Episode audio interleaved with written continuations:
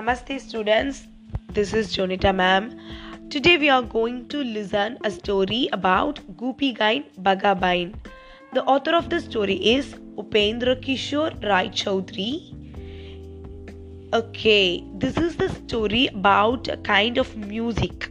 Okay, before we listen to the story, we'll just listen about author's details. The author of the story is Upendra Kishore Rai Chaudhary. He is best known for his short stories and verses for children in Bengali. He also wrote children's versions of the Ramayana and the Mahabharata. His famous story, Goopy Gyne Bagha Byne, was made into a film for children by his grandson, the famous filmmaker Satyajit Ray. So, this is the story about music okay? Can you identify songs by listening only to their tunes? You just think. Yeah. Some may identify songs by listening only the tunes. What you have to do no? Uh, you may take turns to hum the tunes of songs and ask your family members to try and identify the songs okay uh, this is the story. This is delightful tale from Bengal weaves a story of two young villagers, one who loved to sing and the other who loved to play his drum. So we are going to listen the funny situations, okay, about uh, their journey. There was once a man who could sing only one song. His name was Goopy Gyne son of Kanukain the grocer. Goopy Gyne could sing only one song, but no one else in the village could sing anything at all. That is why they called him Goopy Gyne. Gain means singer in Bengali, okay? Although Goopy could sing only one song, he sang it all the time. He couldn't spend a single minute without singing. If he wasn't singing, he felt as if he couldn't breathe. When he sat in his father's shop and sang, all the customers would run away. When he sang in the fields, all the cows would break free of their ropes and flee. Soon, people stopped coming to his father's shop. All the cowherds uh, stopped taking their cows to the fields. One day, Kanukain decided that he had had enough. He chased Goopy out of the house. Goopy ran to the fields. There too, the cowherds came to chase him away.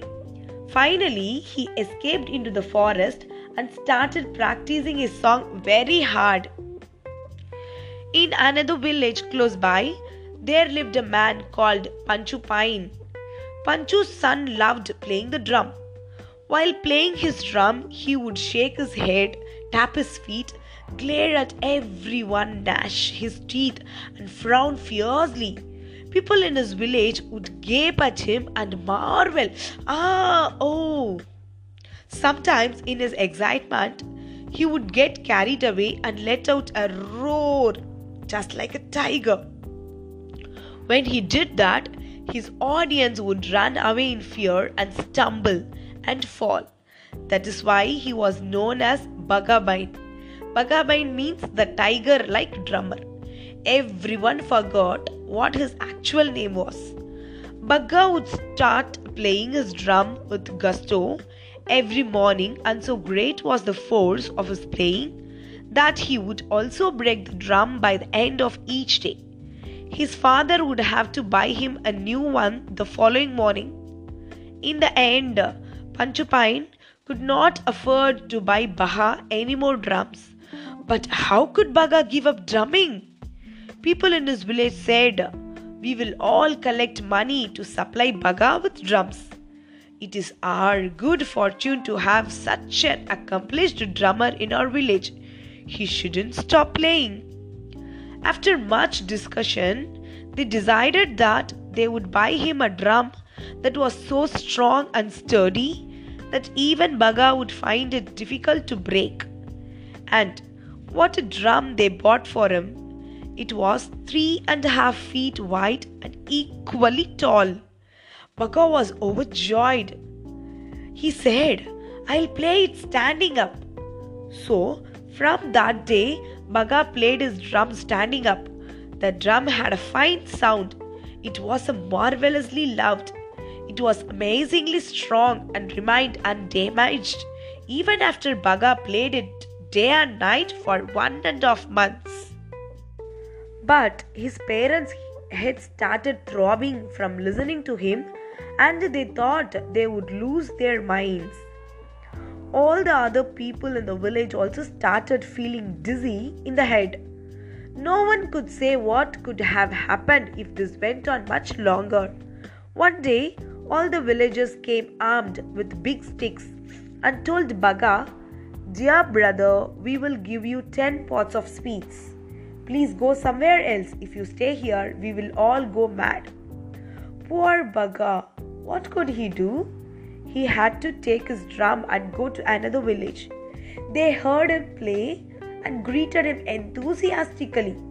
But within two days, the people of that village also threw him out.